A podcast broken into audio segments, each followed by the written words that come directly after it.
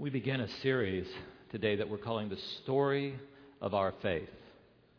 Now, we know that every story has a beginning, but when we think about the story of our faith as followers of Jesus, the beginning was not the beginning. There was already someone in the beginning. The author of this story of our universe says that he was already here before even a before could be said, and it's mind boggling to think about it. Uh, it's a daunting task to think about the one who is the author of everything. I feel inadequate for this task, uh, so I want you to know that.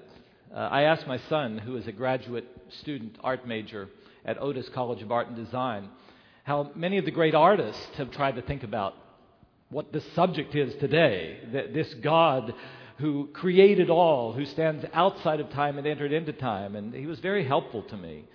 He said that artists have tried to depict what God is like in many, many ways, but in three main ones, and I'll, I'll show them to you. I think they're helpful to us. Uh, one, and I think many of you have seen pictures like this, that God is often a figure that takes on like a Zeus like, powerful appearance. And, and we picked out just one that is here this uh, famous painting by uh, William Blake the Ancient of Days. Do you see the tremendous strength trying to capture something of the uh, power of God? Some people will say, well, it looks a little bit like our former governor, but um, I don't know what you think about that. But I see what's trying to be captured there this sovereign power of God. I feel it when I see that painting. Many, though, have said, especially in the, in the Christian uh, tradition, have read, or, or, the Jewish tradition, have read the, the, the, second command that we aren't to make images to God. So, so many other of the great artists who come, come out of our background will picture God in other ways. For example, as a light breaking into this dark world and bringing light and hope into hopeless situations. And one of the great sculptures, Bernini, has this ecstasy of St. Teresa. Do you just see the, the hope that is there as even in a sculpture, light is breaking in to a time of difficulty? Others have pictured God in a different way. Uh, so many of the paintings will have God simply as a hand reaching down, trying to capture, in one sense, that God stands outside time and outside the universe, but He's not just that. He's not just transcendent. That's the word for it. But He's immanent. He reaches into the world. And here we have the apse mosaic that's at San Clemente in, in, in Rome. Do you, do you see how at the very top, uh, the God who stands outside the world is reaching in, even in the time of the cross? Now, you may say, of course, you know, those are those ancient, primitive uh, people thinking that there is a God beyond this world. Nobody's really interested in that anymore. Well, that's not true. This interest uh, continues into the contemporary world, just picking out a couple of them. Mary McCleary who sometimes will put images of eyes over all of her work. Do you see that? Eyes everywhere, trying to capture something of God's omniscience. He knows everything, His omnipresence. He's everywhere there. It's kind of eerie when you look at it, don't you think? Or one that I especially wanted to show you is Baldessari's piece. It's called God Knows. And as you look at that painting, you see, ah, some have already seen it. Uh, God pictured uh, in the place where most people in this world think that God is, located up there in the skies somewhere. But that God is also involved in this world. God knows. Do you see the nose? Anybody? Now, most people, as you look at all of that, I, it's so thought provoking. The more you think about it, the more striking it becomes. I think most of us, as, as you see just this small uh, sampling of paintings will say, well, God is more than that. God is greater than those things. And I'm guessing that the artists themselves would be in full agreement. They were trying to take on, in, in so many ways in their paintings, the very same thing I'm trying to do today, using my feeble words to talk about the God who is the maker of this universe, but who is also involved in this in this universe. I just I feel so inadequate for this task because I believe that God is not just out there but here and in our midst. I don't know if you even think about trying to do a message about somebody who's here sitting there listening to you talk about them. Saying, "Well, you didn't get that quite right, I don't think." I have sensed this, this desire to want to honor the Lord in talking about this, this subject. But I do have two things going for me, don't I? Number one, that, that God Himself has revealed Himself through words in this His Word. If I can just be faithful to this, we have some hope of being faithful to the God who is the author of our story, right? And second, I'll just tell you this that the God about whom I'm going to be speaking is not just the subject I study but the very center of my own life. He is my Heavenly Father.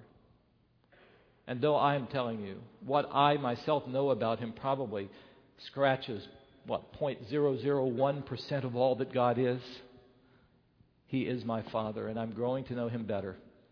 And as much as I can understand from His Word in my walk with Him, I want to talk to you about Him. Uh, I, as your pastor, we, as your ministry council, have tried to use words to summarize in our first article of the statement of faith something about this God who is the, the one who began it all and who is in charge of it all and who will bring it all to completion. And this is what we've written. Just look at it. We believe in one God, creator of all things, infinitely perfect and eternally existing in a unity of love in three equally divine persons the Father, the Son, and the Holy Spirit. Having limitless knowledge and sovereign power, God has graciously purposed from eternity to establish a redeemed family from among all peoples and to make all things new to His glory. We want you to know in this story that we call the gospel, the good news filling the Bible, the good news from God. It originates in and it manifests the holy love of, of the eternal, triune God that we believe in. So here we are. We are here to worship God, right? What is, we, what is He like? When we open up God's Word, what do we see first? I'll tell you the first thing that you see, if you can imagine opening this book for the first time, knowing it is the Word of God. We see that it is an overture about God. It is God I see turning to us and saying, You have been made my image. Intuitively, you know there has to be something more in this world than just yourself, right? And more in this world than simply material things. I am going to tell you who I am. Whatever else we read about Genesis chapter 1, we see that that is what God is doing. 35 times in just 34 verses, we find it talking about God. God is the subject of verse 1. He is the subject of the last verse of the chapter as well. I see God saying, Listen, you have been made to know me, so now I am going to make myself known to you. And today we're just going to take on two aspects of what God reveals in those opening chapters. Throughout this entire series, and I pray that you will come, throughout this entire series, every week we're going to learn some more about how God reveals himself to be. But there are two main parts that are highlighted in, uh, in, in this, these opening uh, chapters of Scripture. They're the ones that so many of the great artists have tried to capture as well. On the one side, the, this power and majesty of God. The things that we have talked about God being infinitely perfect, eternally existing, about his sovereign power. But the other amazing thing that's put right next to it is his relational nature. All right, we're going to start with where I see God starts, revealing himself I'm going to cover some ground I covered a year ago, but I want us to put it together quickly just to see again the greatness of this God. And revelation number one in Genesis 1 and 2 is that God is, always has been, and always will be a God of infinite perfection, unlimited knowledge, eternal existence, and sovereign power. See, my sermon got longer from when I wrote the notes, so you can see it up there. Uh, let's just walk through it quickly. You open up this word, and the first thing that God declares in His word is, I am. You wonder if, if there's a God, I am. If you've read very much of the Bible, you know that when you get to Exodus 33, Moses has been obeying God for a long time by Exodus 33. He's become an older man. And essentially, what he does is he goes to God and he says, Listen, uh, you know everything about me. I know that. But I don't know you. I don't know you personally. Will you make your name known to me? And in Exodus 33 and 34, God does. To know the name in, in, in ancient Jewish world is to know something about the person. And so he has Moses go and hide in the cleft of a rock because he's not to see God. And with a cloud, God passes in front of him. And the first words that he declares is Yahweh, Yahweh, Jehovah, Jehovah. Almost certainly meaning, I am who I am. What I want you to see is when the Bible opens in its overture, it starts with this phrase In the beginning, God. In the beginning, God, and God created the heavens and the earth. Well, do you see what God is saying?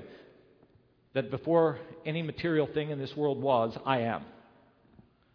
Before you were, and your parents were, and your grandparents were, I am. Before time was, this uh, flux of change that we call time and we can't even think about because the word before means nothing if you don't have time. That's why it's a mind boggling sermon. Uh, God says, I am. Okay, you know, children almost always ask the question um, who started God? Mom, you gave birth to me. Grandma gave birth to you. Who gave birth to God? And the answer of Scripture is no one. God is the first cause. God opens his book by saying, Look inside yourself. Again, you know intuitively that there has to be something greater than yourself. I am. You know, you search for beginnings and origins to things. I am.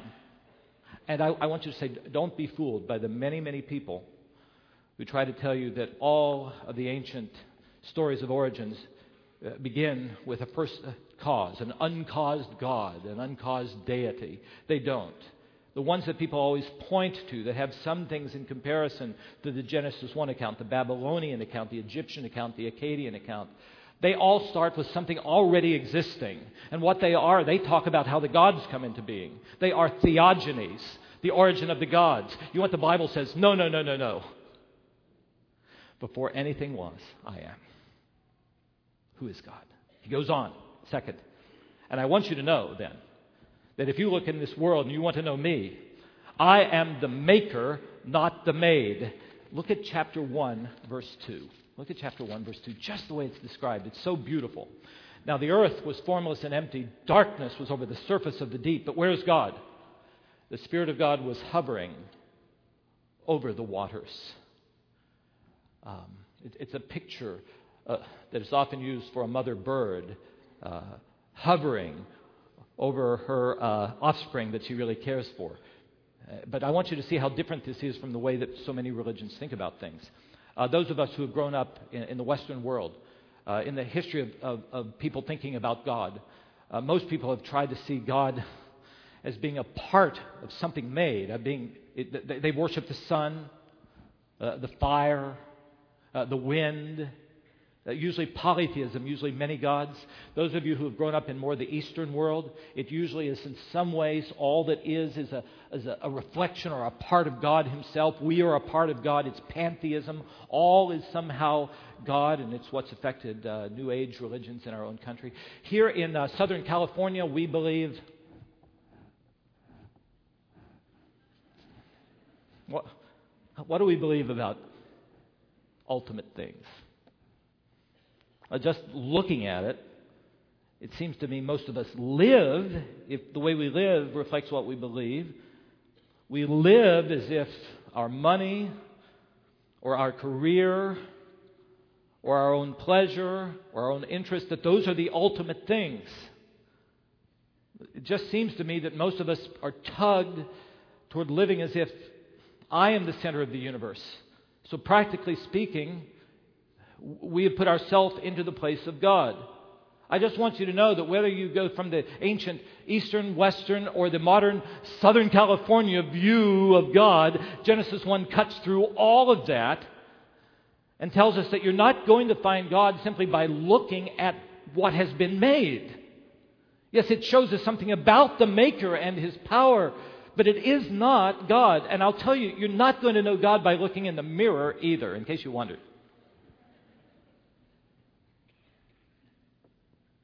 This won't surprise you. I, as your pastor, am not God.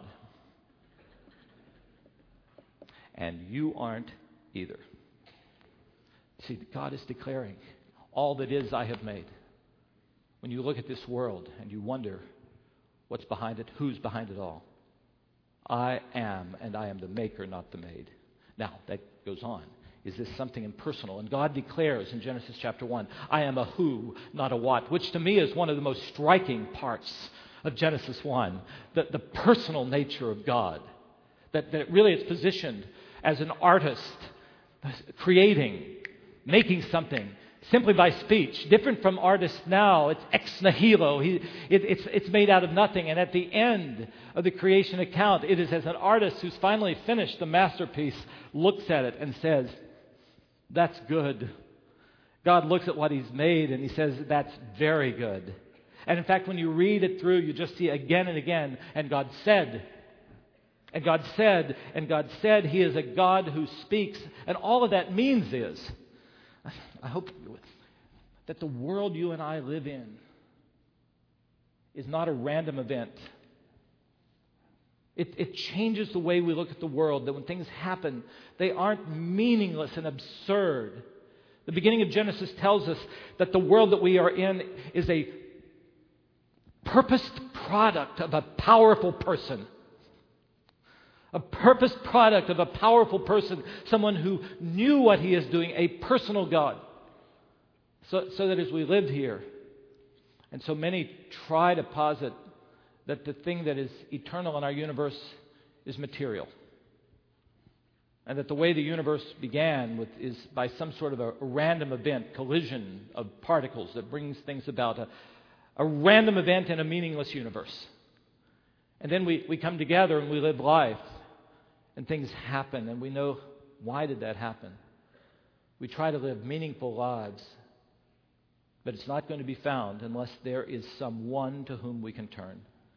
And Genesis 1 says if there's going to be good news in this world, you need to know that in the beginning, God, and God is a person. Well, as we keep walking through this thing about this powerful God who made this universe, this God who is a person also says, and I need you to know this too uh, I am a God of order and purpose and beauty. I, I don't know how you keep your room if it's just absolutely messed up as if it looks like there is no sense behind all of this. But God's world is not like that. Sometimes it looks like that to us. And yet the Bible lets us know from the beginning that God knows what He's doing and what He is bringing about will ultimately be beautiful. Uh, this, this part, just briefly, my friends who are scientists and mathematicians, and I'm guessing artists as well, love this part of what God says about Himself. Genesis chapter 1 just shows us the purpose and order with which God creates. It all begins with chaos, and He begins to bring about order. Uh, it's darkness, but He separates darkness and light. Uh, a sort of a disordered expanse, and then the sky and the dry land become separated. And then there's, there's no life here. It's inanimate, and life begins. And then life moves simple, from simple life to life made in the very image of God. Each piece that goes is dependent upon what happened before it. What God is saying is if you want to know me, I am creator, but I am also a craftsman. I am an artist who takes things that at one moment may look chaotic and disordered. And by the time I'm done, it will be very good. I'll just say at this point do you see how this understanding of God is the only thing that brings good news into our world where at the moment it looks like there is no good news? Does that make sense to you? that the God who reveals himself as one who takes chaos and brings it into beauty and goodness is still doing the same thing. That he can take a cross, which looks so senseless in the eyes of the world, and turn it into the very way that he is going to bring about his greatest masterpiece of a redeemed people who bring glory to his name. And it means that when we're walking through chaotic times and we think about who is God, we look at this and we say, God, we're in the midst of what seems to be disordered, but you are a God who won't leave it that way.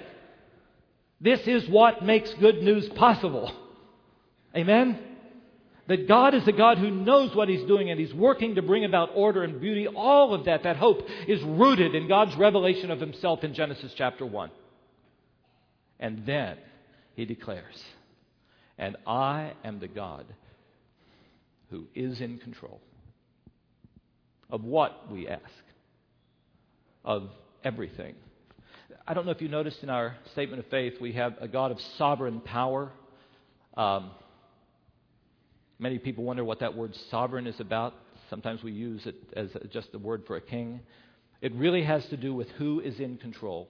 And, and Genesis chapter 1 has us picture God standing outside of the universe and speaking and commanding. And when he the time comes for him to command something to happen, it happens until ultimately that beauty comes about. And in this, there is a principle that permeates Scripture. I want you to make note of this. It's the beginning of the gospel. It is obedience to God's word that leads to beauty. You see, as all of the things, inanimate or not, as they respond to the speech of God, ultimately goodness comes about. And as human beings come in who have abilities, this awesome ability to make choices come in, the principle still stands. It is obedience to the word and will of God that leads to beauty. And the flip side is also true. That always, when we see messed up things in our lives, we can see disobedience to God that has led to it. So, what we see when we ask God, Who are you? we open up this book and we see that the God we believe in is a God of infinite perfection, unlimited knowledge, and sovereign power. But then we move to this second piece that's there as well. It is such a beautiful thing, it's almost unimaginable that this powerful God also is, always has been, and always will be a relational God as well. Do you have your Bible? Look over at verse 26 one more time. I think I put it up here because I just want you to look at it again. Then God said, Let us, you see that? Let us make man in our own image, in our likeness, so that they may rule.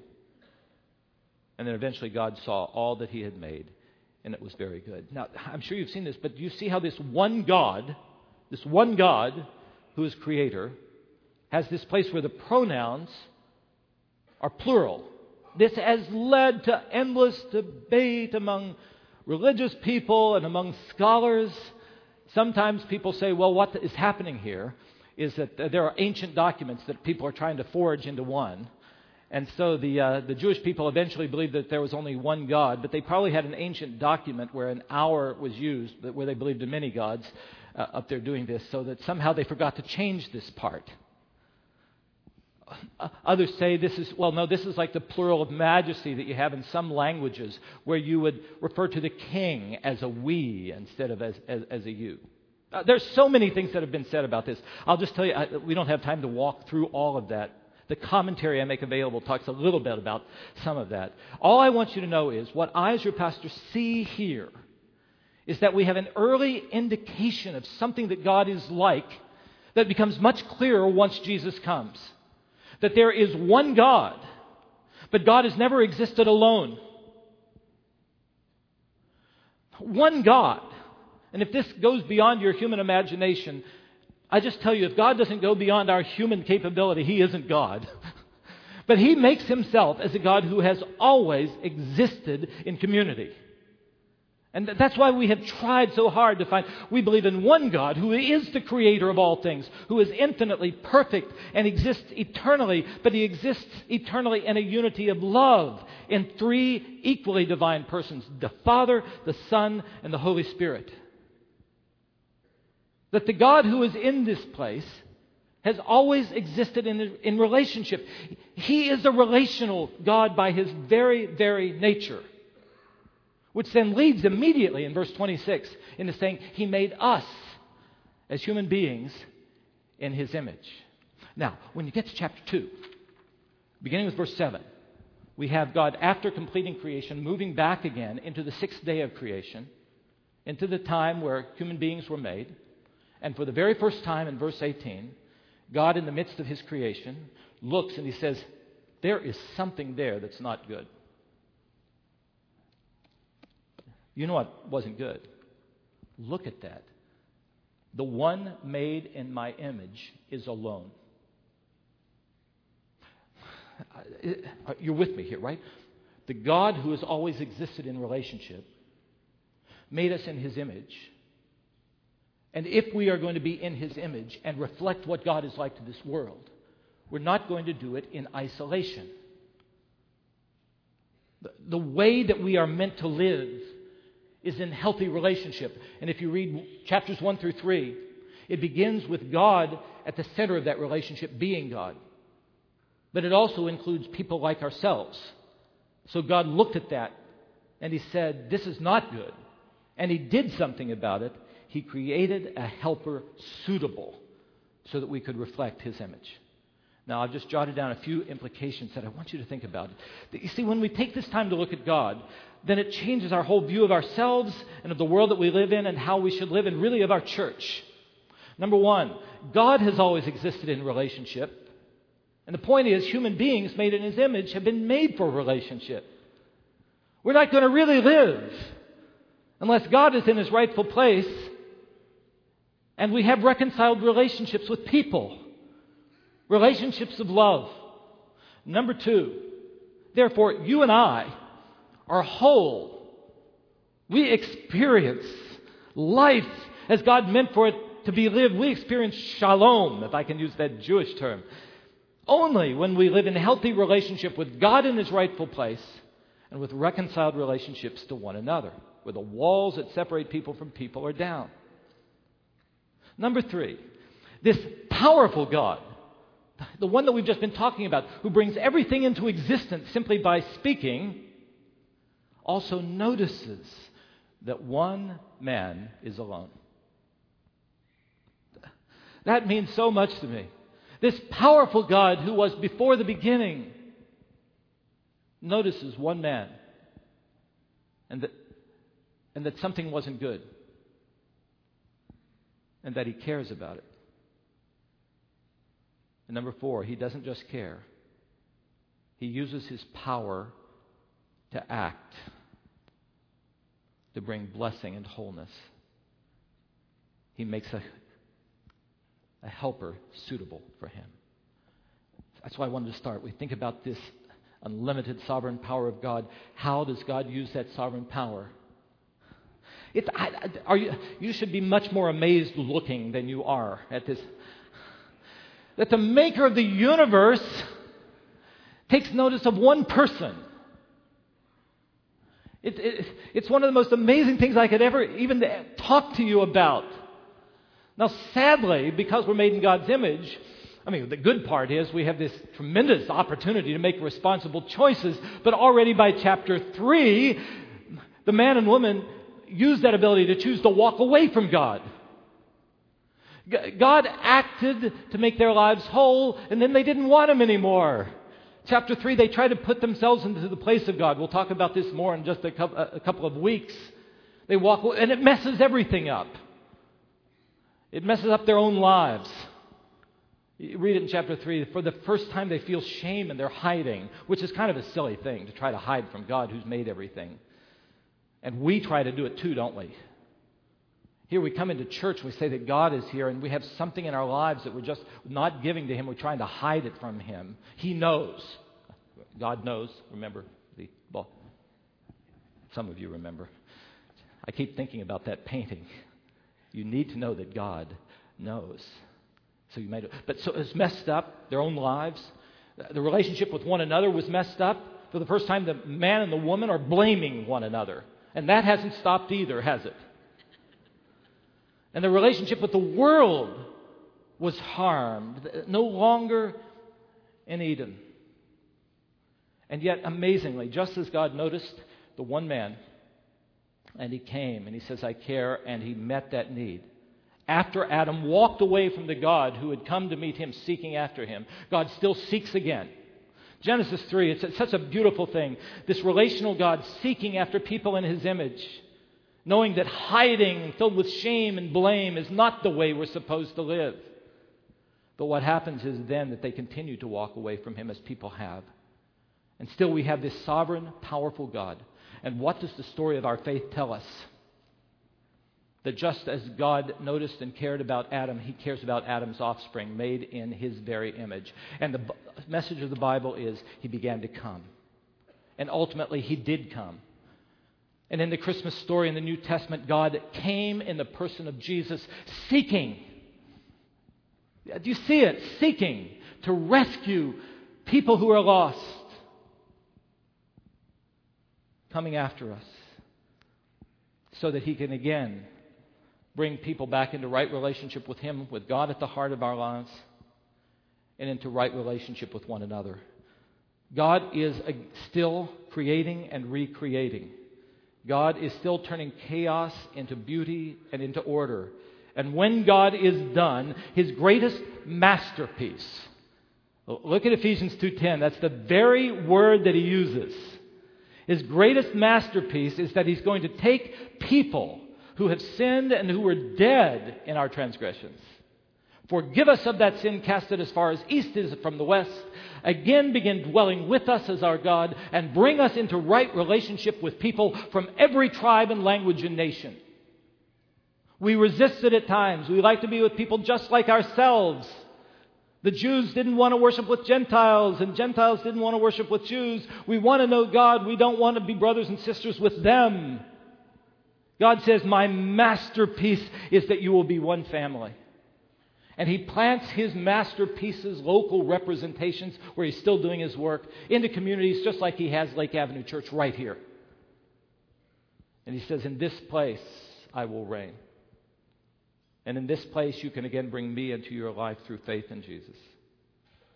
And um, in this place you can show this world some of my greatness as you who come from all over the world come together looking so different, different ages, different backgrounds, but live in right relationship because that's the way I have made you in my image to live. See, this is what Jesus was getting at. John chapter 13. How will people know that you are my followers? How are they going to see me in you? It's when you having been made right with God, now love one another.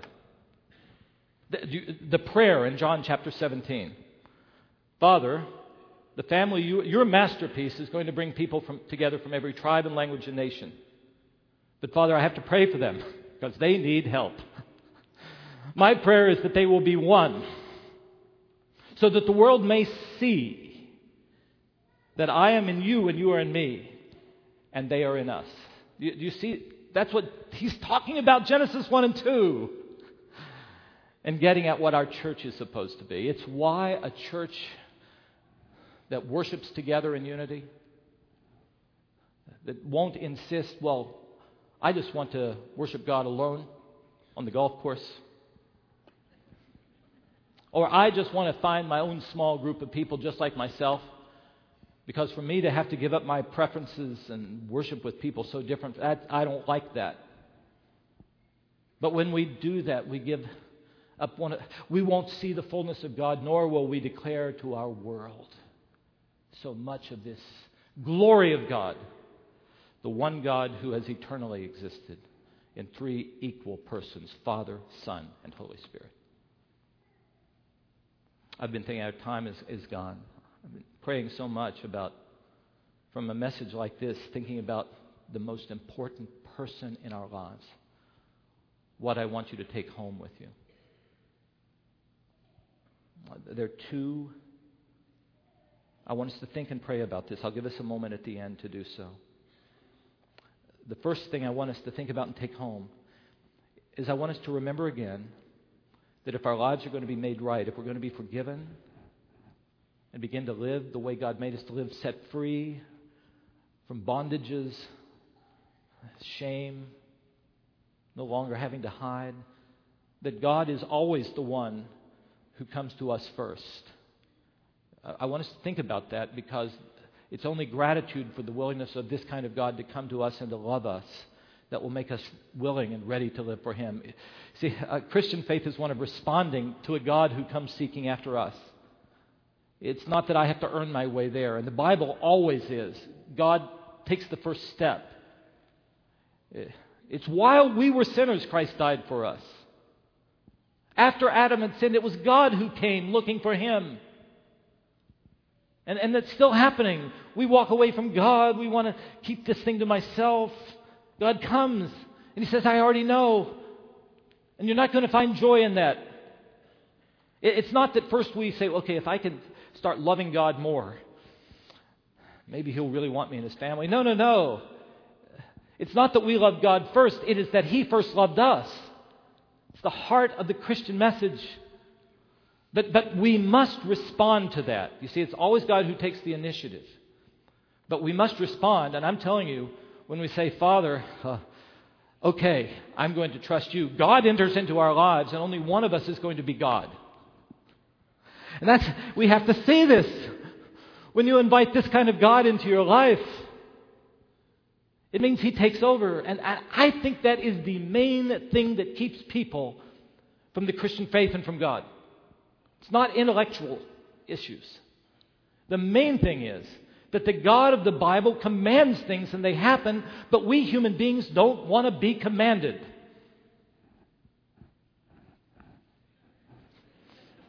I knew I had to stop there. It all started with people wanting to be God. Adam and Eve wanting to take God's place. And that's where we are now. We, we might want some of the benefits, but the benefits only come when God begins to recreating, speaking into our lives, and us sometimes saying, I don't quite see it, but Father, your will, not mine. And in keeping with that, when we invite this kind of God in, it's not just a powerful God. it's a God who, at the end, is able to look back and say, That's good. And then he was able to look at Adam and say, There's something here not good. And a God who could do that can evaluate us. We don't want to be commanded, we don't want to be evaluated. And yet, when we finally get to that point of saying, Father, going it my way has not led to goodness and beauty. I give myself in faith to you. I trust Jesus to rescue me from my sins. And I ask you to be my Lord. Then beauty begins to happen. And he begins to speak and to work all things for good. So I'm going to want you today to think about those parts of your life that you might still be hiding from God or thinking that you're hiding thoughts, words, acts. I'm going to ask you to just give that to God again. And the second thing, Coleman, and the final one, is that when we are made right with God, this, this still is amazing to me, because of His gracious love and through His power, then God entrusts to us both the message of who He is and the mission to offer His reconciliation and love to a world that needs Him and needs it. We have the message and the mission of reconciliation. So, as much as I feel overwhelmed by talking about this subject, the reason I enter into it is that God says, I give you that opportunity. And He gives it to us all the time with our frail words, and they sometimes feel frail, don't they? You get into the work or into your school or into your family and you try to say something about God or about Jesus and it doesn't seem as eloquent as it should be. I just want you to know that when you do it as faithfully as you can and in humility, God will empower your words. It will be as if you are speaking the very words of God. 2 Corinthians chapter 5, uh, Paul, who has said, I was a sinner and he came to me and he made things new. And now he has entrusted to me and to us the message and the ministry of reconciliation. We have the opportunity. It is as if we are standing in the very place of God, telling people, You can be made right with God. Your life can begin again. God will receive you and make all things new. So, the other thing I'm going to want you to think about when we have our prayer time is first, do you yourself, as the one to whom the message and ministry of reconciliation has been entrusted, do you have broken relationships that need to be mended? When I talk about this, almost always the pushback I get is yes, I have this broken one, but they deserve it to be broken. 98% of the problem is theirs. And, and it may re- I can think of situations where that, that would be true. But we've got to come back to the, to the biblical message. In this matter with God, when we were broken from God, how much, what percentage of the problem was His and what percentage ours? You think 1% of the problem was God? You see what this message of grace does to us, don't you? It humbles us so that we can't look at anybody with snootiness and pride. That's a technical term in the Bible. And pride. We can never be self righteous.